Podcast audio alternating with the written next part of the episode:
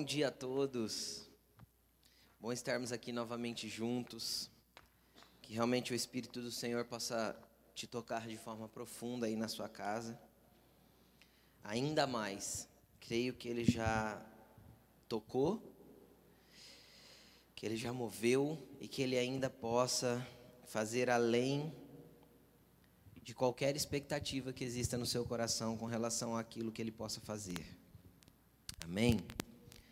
Gostaria de convidar você a abrir a sua Bíblia comigo no livro de Romanos, capítulo 6. Romanos, capítulo 6, no versículo 1. Abra sua Bíblia aí.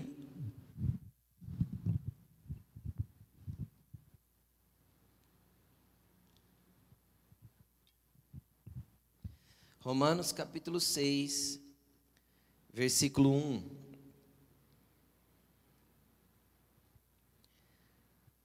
Acharam? Vamos orar? Senhor Jesus, obrigado por esta palavra. Obrigado por aquilo que o Senhor quer comunicar aos nossos corações nessa manhã. Eu te peço que o Senhor venha de forma intensa, Pai, de forma forte que o teu amor possa inundar os nossos corações, Senhor, e convencê-lo de toda a ignorância que nós temos com relação a enxergar aquilo que o Senhor quer fazer nas nossas vidas e a forma como qual o Senhor quer trabalhar em nossas vidas. Pedimos que o Senhor abra o entendimento, Senhor, de cada filho nesta manhã. O Senhor abre o entendimento de cada pessoa ouvindo, Senhor, este canal de YouTube. O Senhor abre o entendimento de cada vida que está nas suas casas agora vendo. Pai, eu te peço que o Senhor abra o entendimento, Senhor, de cada pessoa que vai ouvir esta mensagem sendo comunicada nesta manhã. Em nome de Jesus. Amém. Amém. O tema da palavra de hoje é Estamos em Guerra. E eu quero falar um pouquinho com você a respeito de uma guerra que às vezes você não notou que nós estamos. Eu quero te falar a respeito de, de uma guerra que, indiferente do que você crê, independente do que você creia, uma guerra que, independente do que você trabalhe, uma guerra que, independente do que você esteja fazendo, você está nela.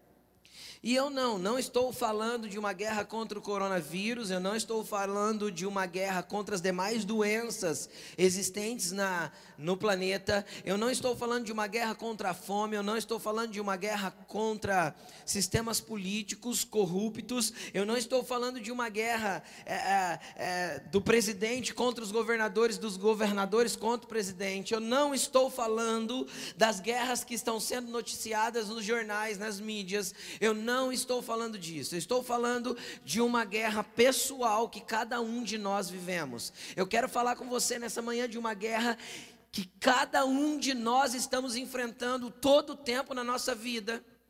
E que de verdade a nossa vida depende completamente de como nós nos posicionamos nessa guerra. Sabe o que é interessante?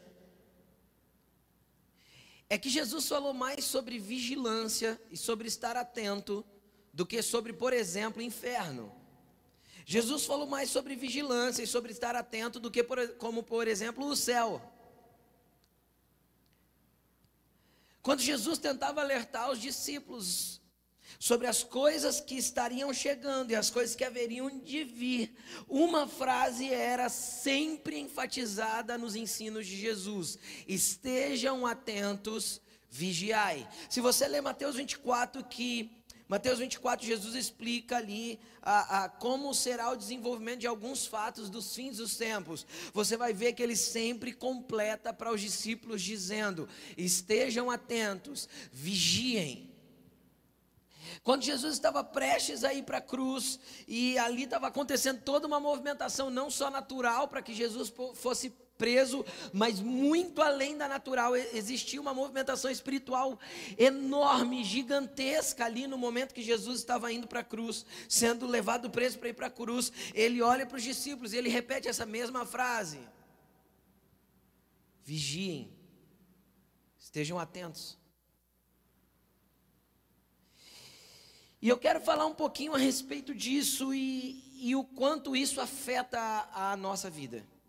o quanto isso afeta a minha vida, afeta a sua vida. Então eu gostaria de te olhar bem para o teu olho agora e que você olhasse bem nos meus e você entendesse.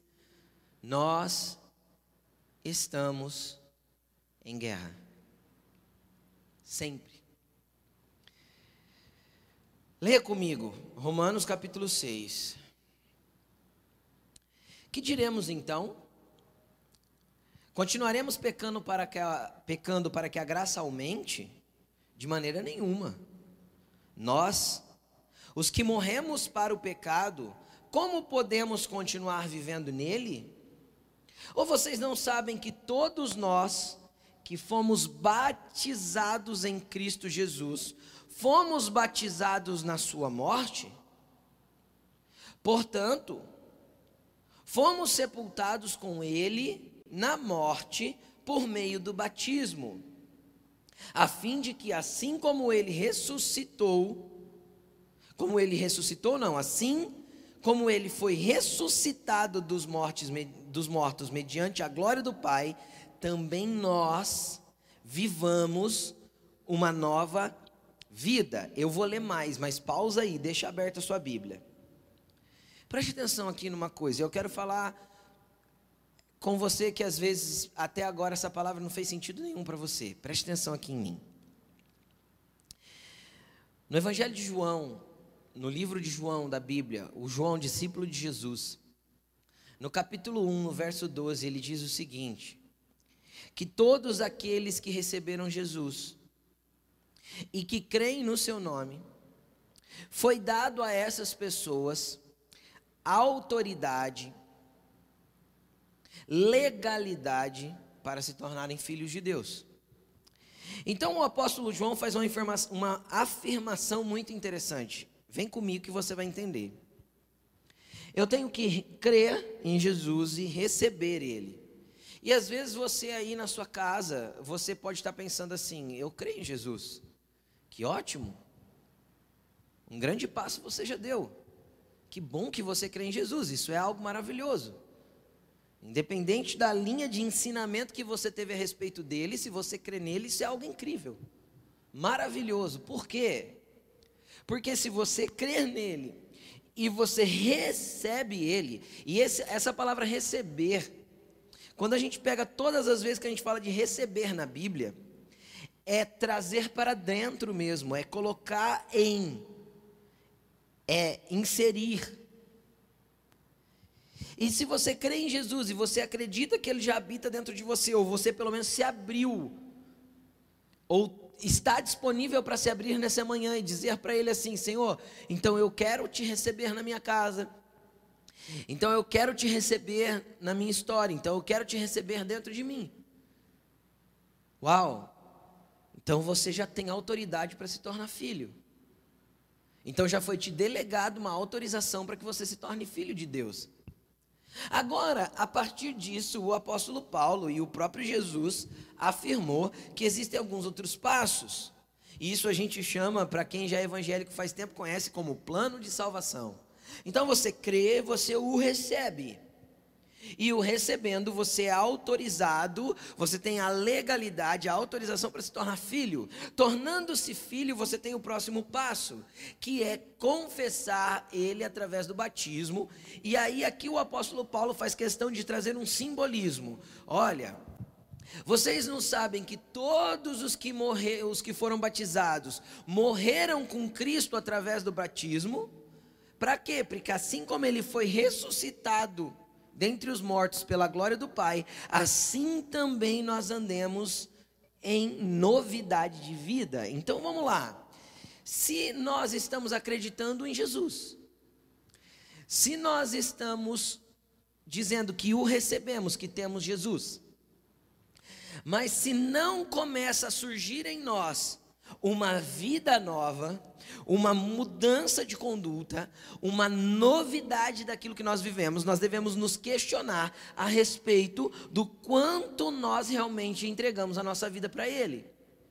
O passo número um disso é você entender a necessidade de ser batizado. Ser batizado com consciência do que você está fazendo. Porque pode ser que você tenha sido batizado, mas sem consciência do que estava fazendo. Então o apóstolo Paulo diz que se nós fomos sepultados com ele através do batismo na sua morte, nós também ressuscitamos com ele para uma nova vida. Então, se você está com alguém na tua sala, você vai olhar para essa pessoa e vai falar assim, ó, você precisa andar em novidade de vida. Fala de novo, você precisa andar em novidade de vida. Sim, é isso, nós precisamos andar com uma vida diferente. Então entenda uma coisa: quando Jesus veio e morreu na cruz por mim, por você, quando Jesus vem, se entrega para morrer, para levar a minha culpa, a tua culpa, e Ele nos abre um caminho para chegar a Ele, através de crermos, recebermos, batizarmos e então termos uma novidade de vida. Jesus não fazia isso para que nós tivéssemos coisas. Jesus não fazia isso para que nós pudéssemos acumular bens. Jesus não fazia isso para te dar três empresas e dois carros e, e cinco funcionários. Jesus não fazia isso para te acumular de coisas. Jesus morreu para resgatar a nossa vida e para trazer para nós algo novo, uma novidade de vida. Agora, quando eu falo em andar em uma novidade de vida, eu estou falando em experimentar coisas novas vindas da parte de Deus. Eu estou falando em realmente entrar em um novo lugar só que sempre que eu preciso entrar em um novo lugar, automaticamente eu preciso abandonar o lugar que eu estava anteriormente. É muito simples de entender. Se você foi promovido no teu trabalho, preste atenção aqui em mim. E você foi promovido e essa promoção muda você de sala, por exemplo, você teria que ir para uma outra sala, porque você saiu da sala de supervisor e foi para a sala de gerente. Automaticamente você precisa deixar a sua sala de supervisor. Agora vamos imaginar que essa sala de supervisor tivesse uma grande vidraça e que você ama ficar olhando por aquela vidraça. Porque você gosta da posição que aquela, aquela sala está colocada. Só que a sala de, de gerente, a vidraça não tem tanto benefício assim, a vista não é tão bonita. E você olha para o seu chefe e diz assim: Não, eu não quero ser gerente, porque eu prefiro a minha sala com vistas é, bonitas, a vista que eu gosto, a vista daquilo que eu gosto de ver, do que ter, me tornar gerente para ficar naquela sala que a vista não é tão boa assim. Você pode estar pensando, isso é uma estupidez. Você pode estar pensando, para, para, pastor, que idiotice. Ninguém deixaria de, tro de ser promovido, sair de uma supervisão para ir para uma gerência por causa da sala. Sim, eu concordo com vocês que é uma estupidez. Porém, nós fazemos isso o tempo todo no ambiente espiritual. Jesus, ele abriu acesso para que nós entrássemos em lugares novos, de uma novidade de vida, de um lugar de autoridade, de um lugar de relacionamento, de um lugar de conhecer coisas espirituais muito maior, um nível de autoridade muito maior, um lugar de filho. Mas filho na essência de ter a certeza de quem é meu pai e de saber de toda herança que ele tem, que toda herança que ele tem é minha. Nós substituímos isso porque nós gostamos de algumas vistas, de algumas vidraças, de alguns móveis, da cadeira que parecia ser mais confortável na sala anterior. Querido, Deus quer te tirar do lugar que você está hoje. Deus quer te arrancar dessa situação difícil que você está vivendo. Deus quer te mover deste lugar para que você viva uma vida nova, uma novidade de vida.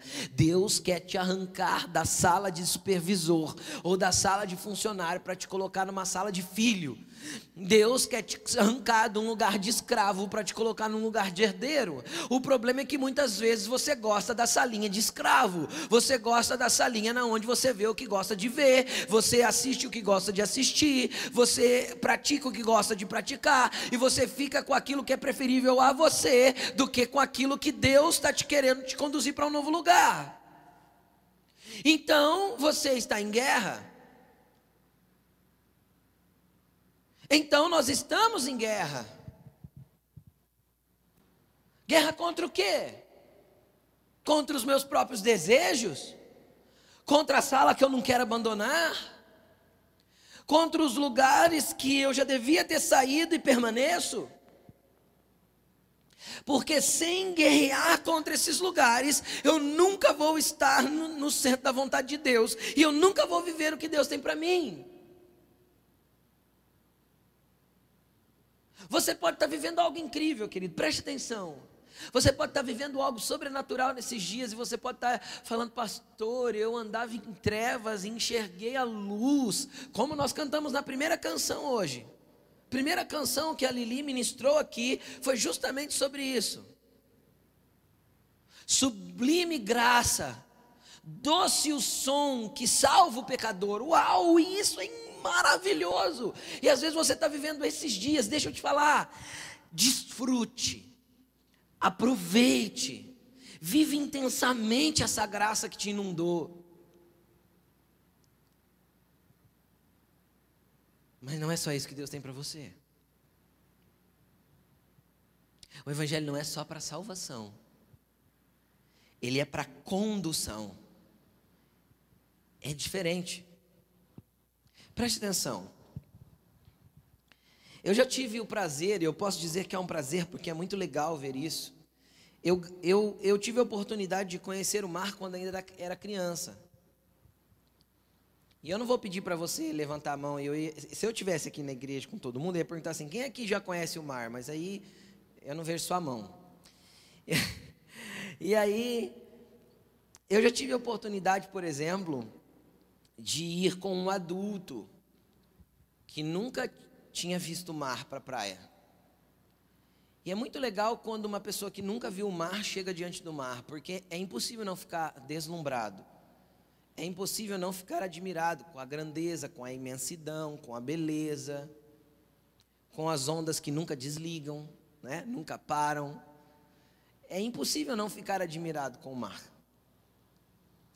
E Principalmente nós que moramos longe do mar, né? E aí é interessante que quando a gente fala do mar, a gente tem níveis. Eu posso estar na areia e deixar aquela onda bem pequenininha molhar nos meus pés. E para quem é do interior como nós, Pode ser até inverno. A gente tira o sapato na praia e deixa os pés, a água gelada molhar os nossos pés, não é assim? Se a gente está na praia, a gente não perde a oportunidade de, pelo menos, os pés molhar, mesmo que esteja frio. E é interessante que eu posso molhar os pés, eu posso ir um pouquinho mais fundo e brincar de pular as ondas ali na beira do, na parte rasa eu posso ir mais fundo e me molhar por completo.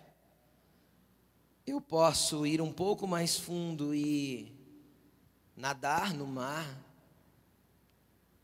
junto com as ondas. Eu posso aprender a pegar a onda de bodyboard. Eu posso aprender a surfar. E eu posso ser um mergulhador. Tudo isso é feito no mar, o mesmo mar, a mesma água. São níveis diferentes de lugares que nós alcançamos dentro do mesmo mar, na mesma água. Jesus Cristo é esse mar. A sublime graça te alcançou, tocou seus pés. Às vezes você já está pulando algumas ondas e está achando o máximo. Cara, vive intensamente cada etapa, mas o mar te chama para ir mais fundo. O mar te chama para ir mais adentro. O mar te chama para mergulhar. Jesus quer que você conheça o que há nas profundezas desse mar.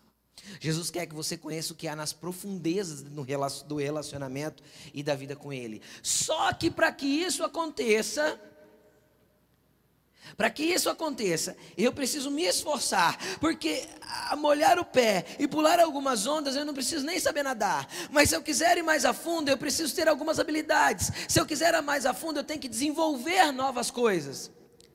Se eu chego no mar hoje, e, e, e, eu quero, por exemplo, aprender a pegar onda de bodyboard, eu, eu vou precisar desenvolver habilidades. E se eu quiser surfar, eu vou ter que ficar um tempo na terra, entendendo o que eu tenho que fazer para que eu possa ir para a água e tentar fazer.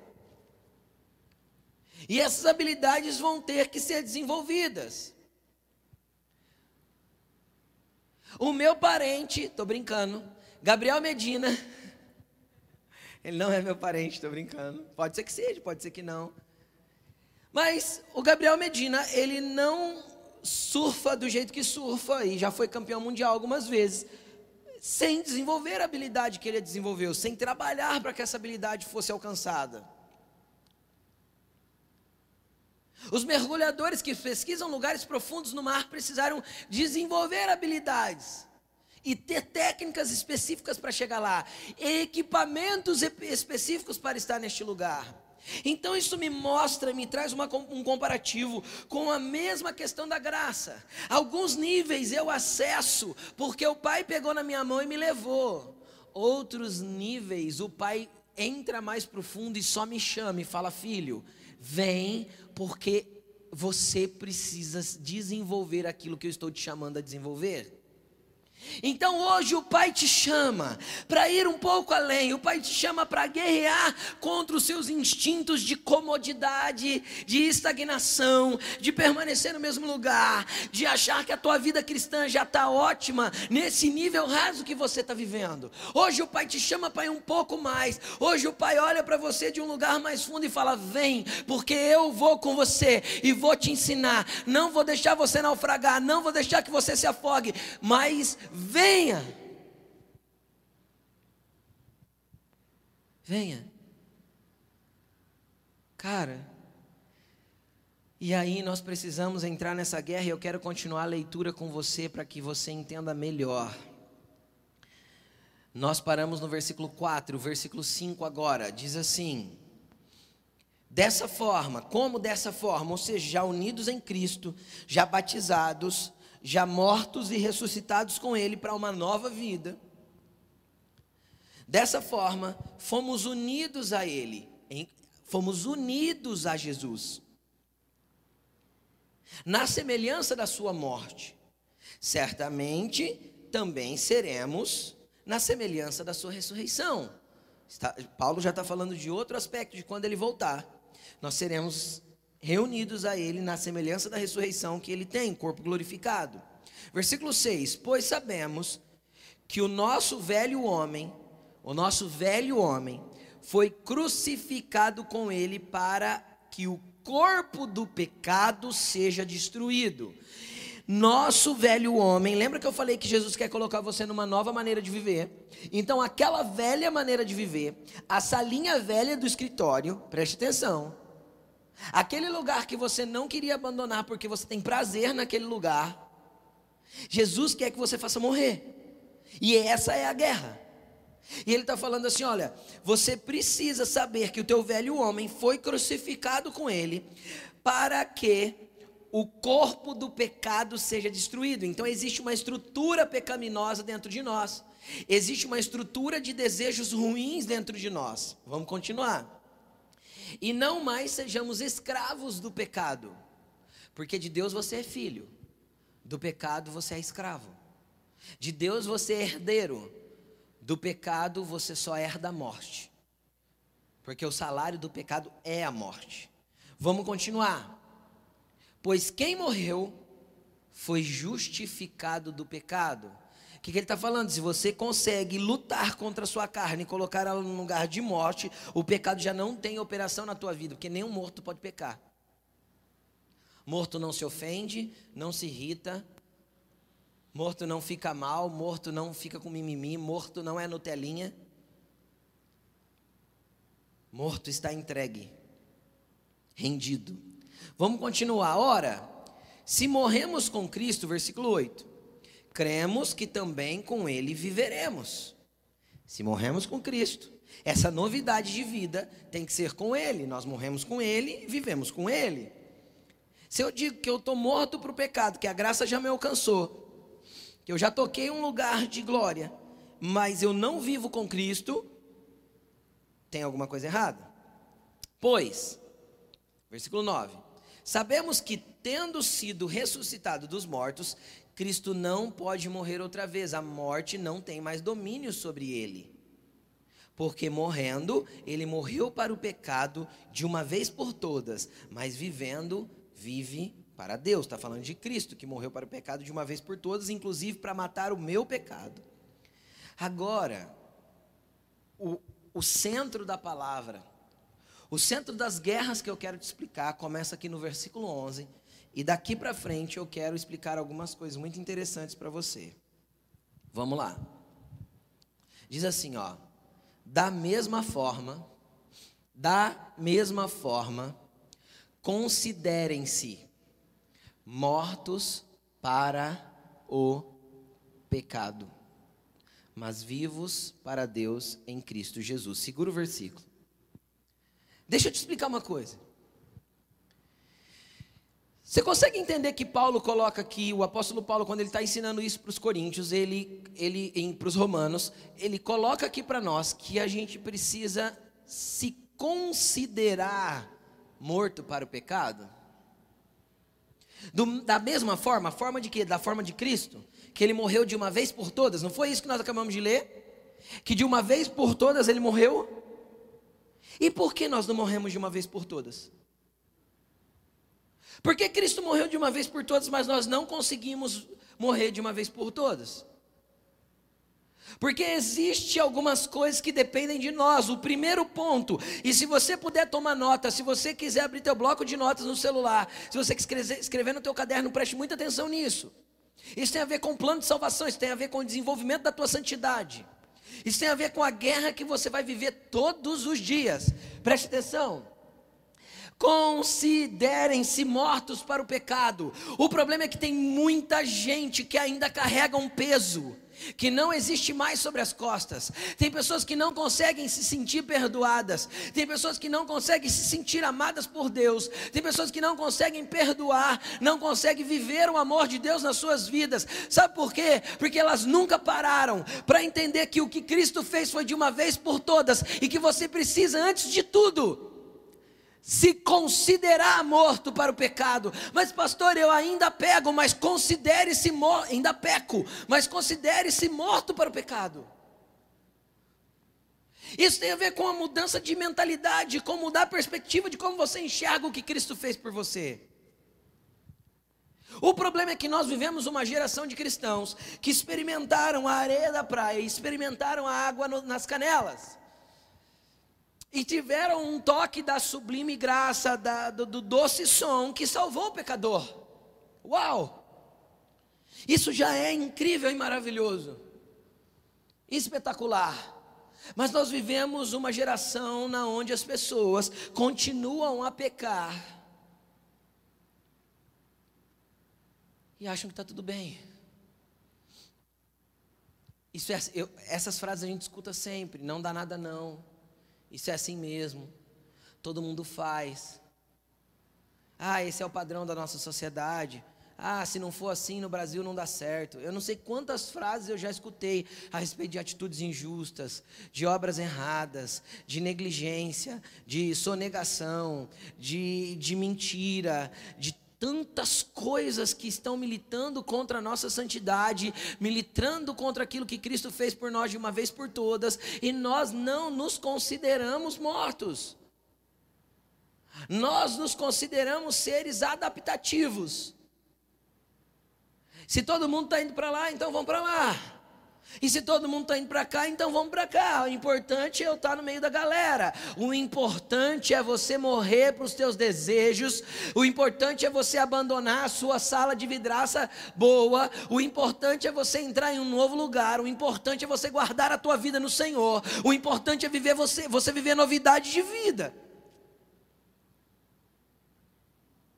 Por isso que o apóstolo Paulo falou assim: ó, eu, como sábio construtor, coloquei o alicerce, cada um edifica sobre ele como quer. O alicerce ninguém pode arrancar, ninguém. É Cristo e já está colocado.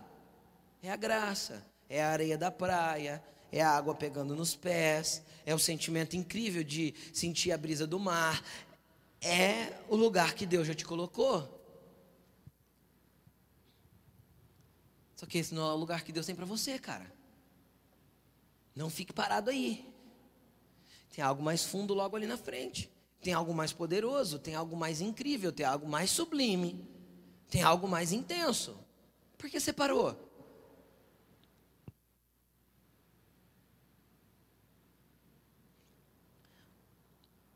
Uma vez conversando com uma pessoa, trazendo uma orientação para ela. Eu fiz a seguinte observação: Olha, você é tão intenso em tudo que você faz, tudo que você faz você se dedica tanto. Você procura fazer tudo tão bem feito. E isso é louvável na tua vida. E eu disse: Por que na tua vida com Deus você não faz assim? Por que a tua vida com Deus você anda de forma tão superficial e você acha que o que você já tem de Deus já está bom? E assim somos nós. A salinha de coordenador já está bom para nós. Mas a sala de coordenador não é o propósito de Deus para a tua vida. Consegue entender o que eu estou falando? É um simbolismo com aquilo que já falei. A praia e a brisa e a água vindo nos pés de vez em quando, às vezes já está bom para você. Já supriram os seus, as suas necessidades já mudou a tua vida de lugar.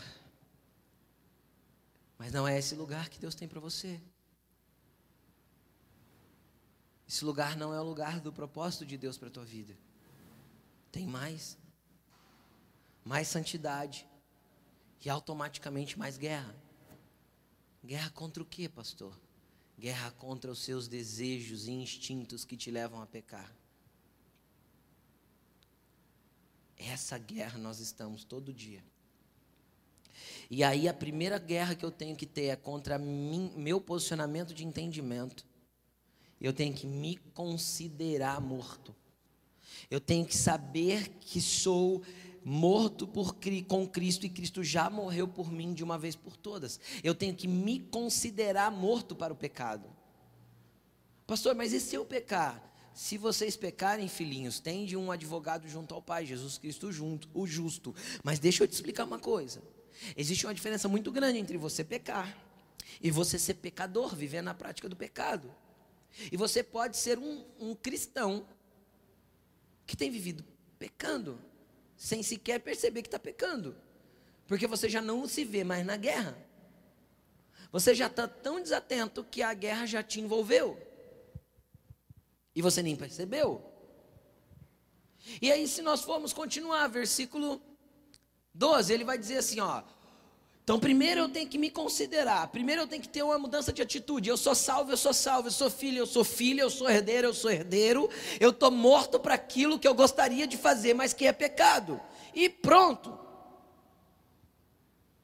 E aí ele diz: portanto, não permitam que o pecado continue dominando seus corpos imortais, fazendo que vocês obedeçam seus desejos. Eu não vejo Paulo orientando assim, ó, quando você se sentir, presta atenção aqui, quando você se sentir mal, Peça para o Espírito Santo vir te consolar. Não é para isso, consolador. Isso aqui tem uma a ver com as nossas guerras internas, tem a ver com as disputas da nossa alma, com a nossa carne, com o nosso espírito, tem a ver com as nossas guerras interiores.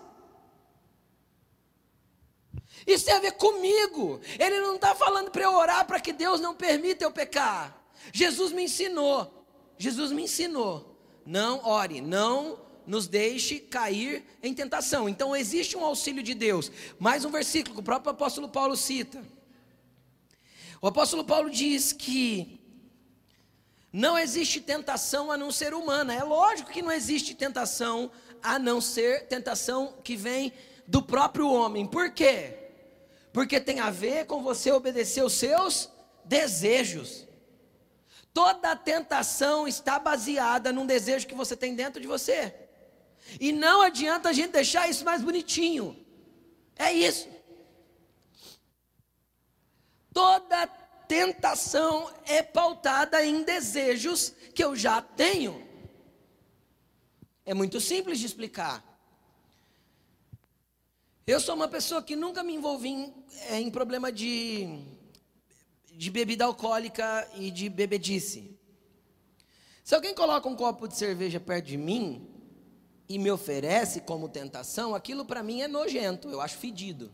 Cerveja fede. Essa é a minha concepção de cerveja. Para uma pessoa que tinha problema com cerveja e bebia muito, aquilo para ele faz a boca salivar. Estão entendendo? Por quê? Porque existe um desejo de beber. Ele, no homem natural, beberia até ficar grogue de bêbado. E estaria contando para os amigos na segunda-feira que bebeu duas caixas em três. É assim, isso é, é motivo de aplauso. Então, esse contexto não faz diferença para mim, porque não é um desejo que me pega. Não existe ele dentro de mim. Pelo contrário, é, é algo que não é agradável ao meu paladar. Então, isso nunca seria uma tentação para mim. Nunca. E se não é uma tentação para mim, eu não preciso lutar contra. Não é guerra. Não tem guerra nenhuma nisso. E ele está falando: vocês não devem permitir que o pecado domine seus corpos mortais. Não deve permitir.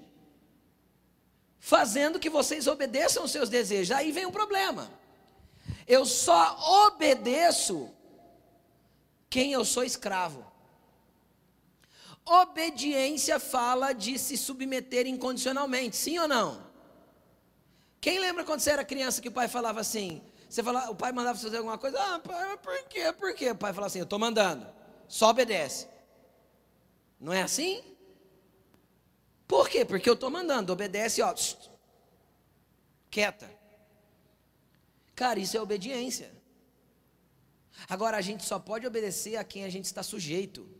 A gente só pode obedecer a quem a gente está colocado abaixo de. Agora, se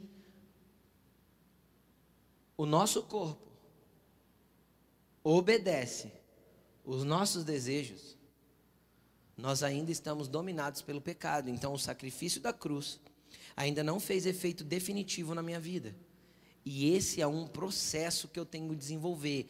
Guerra, guerra e guerra. Contra quem, pastor? Contra o quê? É contra Satanás, porque eu vou fazer uma guerra espiritual agora, em nome de Jesus Cristo, eu vou arrancar. Cara, isso existe, mas não para esse ambiente de matar desejo. Para esse ambiente de mandar desejo, você arranca a tua espada espiritual que você tem, vira ela e bate em você. E fala para você mesmo: morra, morra, morra. Você não vai ceder aquilo que você quer. É por isso que eu vejo o apóstolo Paulo falando assim: olha, eu pego meu corpo, esmurro ele três vezes ao dia e reduzo ele à servidão. E ele não era um cara que se autoflagelava flagelava. Deu trava-língua aqui. Ele não fazia autofragelo. Não fazia. Não está falando de se bater. Ele está falando de mortificar. Agora, para comigo e pensa um pouquinho. Qual foi a última vez que você obedeceu os seus desejos? Aí você pode estar pensando, pastor, hoje de manhã. Pastor, ontem à noite. Antes de ontem. Pois é. Para onde eu volto, pastor? Você volta para o advogado. Jesus Cristo o justo. O sacrifício dele de vencer o pecado foi de uma vez por todas para te tirar desse lugar de pecado. E eu estou falando com você, cristão.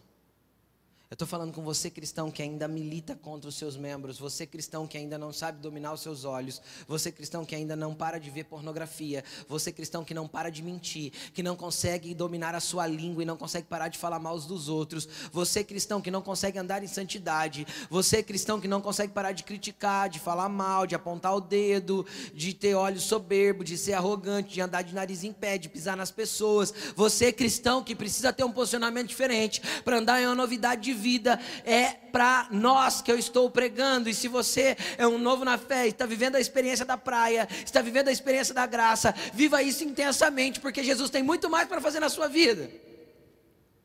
Versículo 13. Não ofereçam os membros dos seus corpos ao pecado. Não ofereçam a, língua para o pecado, o ouvido para o pecado, os olhos para o pecado, as mãos para o pecado a mente para o pecado. Não ofereçam seus corpos para o pecado como instrumento de injustiça, porque às vezes o pecado é só contra você, mas às vezes o pecado está injustiçando outra pessoa, está ferindo outra pessoa. Não ofereça. Antes, ofereçam-se a Deus como quem voltou da morte para a vida e ofereçam os membros dos seus corpos a Ele como instrumentos de justiça. Tem um caminho. Quando Satanás vir te tentar, preste atenção. Quando Satanás vir te tentar, volte-se para Cristo. Quando Satanás vir te tentar, coloque um louvor e adore. Quando Satanás vir te tentar, grite de adoração, grite de santificação, grite pelo Espírito Santo, grite por socorro. Não vem tentação senão humana. Então toda tentação tem padrão humano. Mas junto com ela, Deus dá o escape uma válvula para você sair, sair ileso. Então veja bem, a tentação é humana, o escape é sobrenatural porque vem de Deus. Por que nós não recorremos ao escape? Por que nós não gritamos para o Espírito Santo na hora que estamos sendo tentados? Espírito Santo, socorro, eu não quero cair. Eu não vou ceder. Louve, adore, ligue para alguém, Pega o telefone, ligue para alguém que você ama, ligue para alguém que pode te dar palavras de, de Deus na tua vida. Fala, cara, eu estou sendo tentado, ora por mim, me ajuda, fala alguma coisa.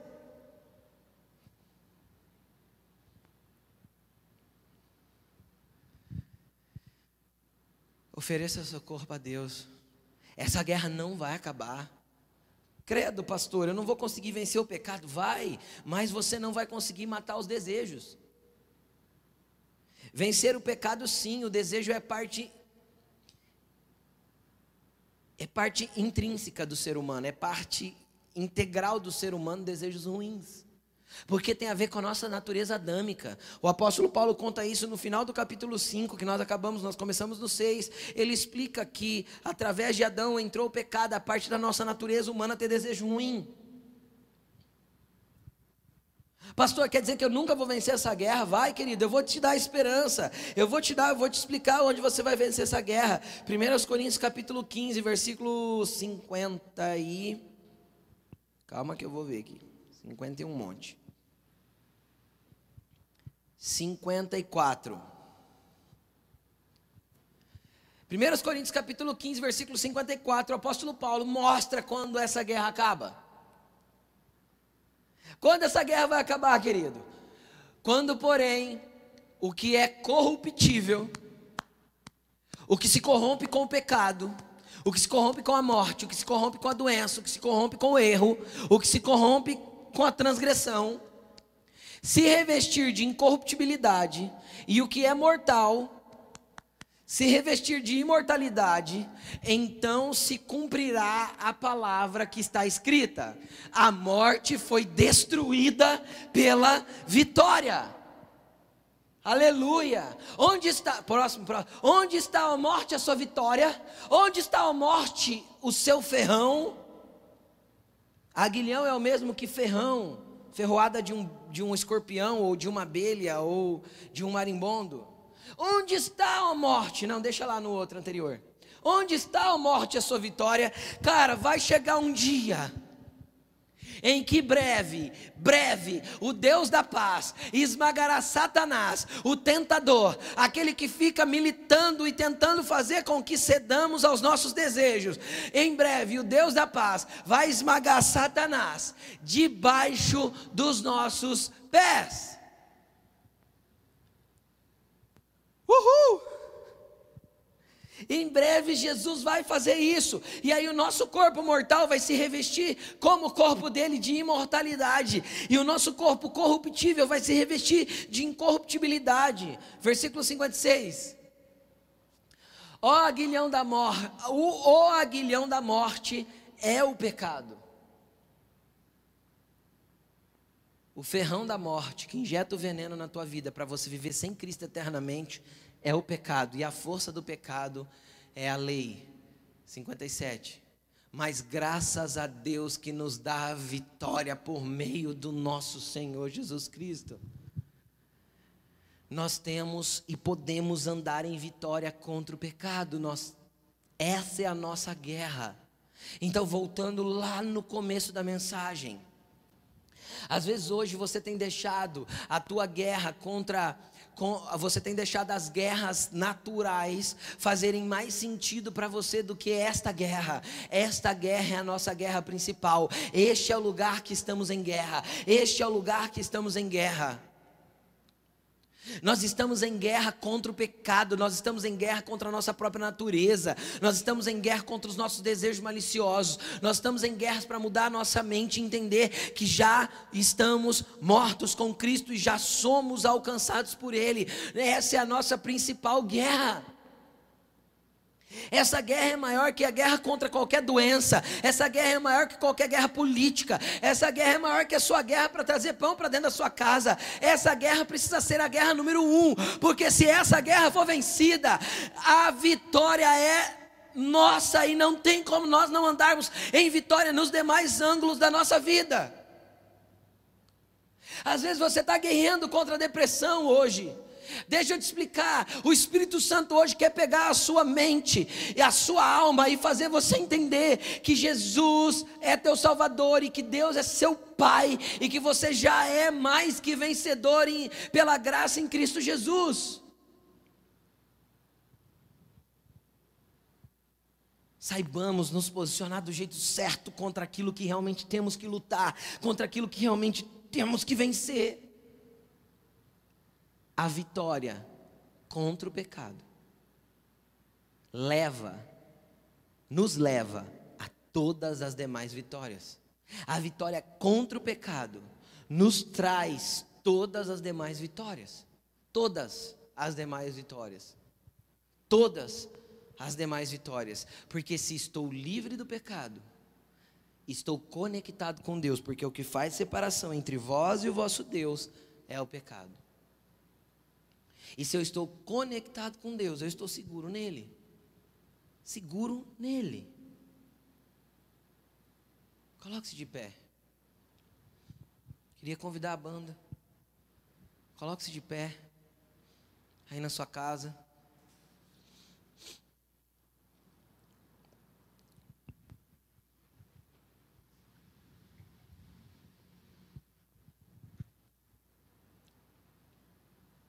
Coloque-se de pé, feche seus olhos. Se hoje você estava desatento na guerra, sabe qual é o problema de uma pessoa desatenta na guerra?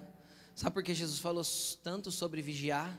Porque uma pessoa desatenta na guerra, ela morre. A guerra ceifa a vida dela. Então que nós andemos vigilantes, sóbrios, Nós não sabemos quando o tentador vai bater a nossa porta, da mesma forma que nós não sabemos quando Cristo vai voltar para nos levar, para transformar o nosso corpo e começarmos o governo do Messias com Ele.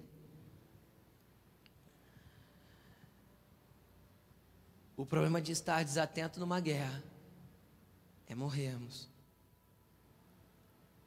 E às vezes nós estamos andando desatentos. Às vezes você tem andado desatento nesses dias preocupado com o que o político X ou Y fala, preocupado com os números do coronavírus, preocupados com o seu trabalho, preocupado com a sua renda familiar. Eu não estou dizendo que essas coisas não têm importância. Eu estou dizendo que elas não, não devem ser prioridade. A prioridade deve ser andar em santidade, vencer a guerra principal. Feche os seus olhos, você que está aí na sua casa. Espírito Santo, eu te peço que o Senhor venha inundar agora, Senhor, a vida dos meus irmãos. Santo Espírito, eu te peço que o Senhor venha inundar a nossa vida. Espírito Santo, eu te peço que o Senhor venha inundar, Senhor, a nossa vida. Com o teu poder, Espírito Santo, Senhor, não trazer luz, não fazer nós enxergarmos as verdadeiras guerras que estamos vivendo. Senhor, nós precisamos viver para o Senhor, nós precisamos viver na Tua presença. Santo Espírito, eu te peço que o Senhor entre em cada casa, em cada lar agora.